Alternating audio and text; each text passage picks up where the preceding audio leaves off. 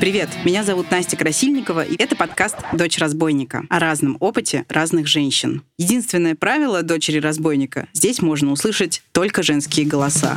Я хочу рассказать о том, как вырасти и стать человеком, будучи сделанным буквально в пробирке.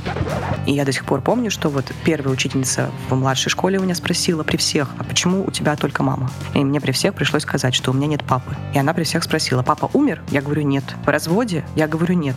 Она говорит, как так? Я говорю, а папа просто нет. Мы, что называется, дискордантная пара. Это пара, в которой один из партнеров живет с ВИЧ, а второй умудрился жить без ВИЧ-инфекции.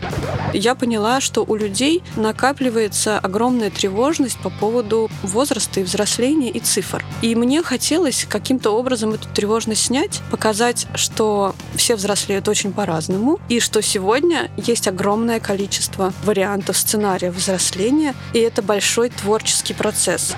Я хочу говорить о женщинах и об их опыте. Я хочу слышать их голоса и делать так, чтобы эти голоса слышали вы. Я хочу обсуждать то, что волнует многих женщин, и при этом не концентрироваться, как современные медиа для женщин, вокруг тем вроде красоты или отношений.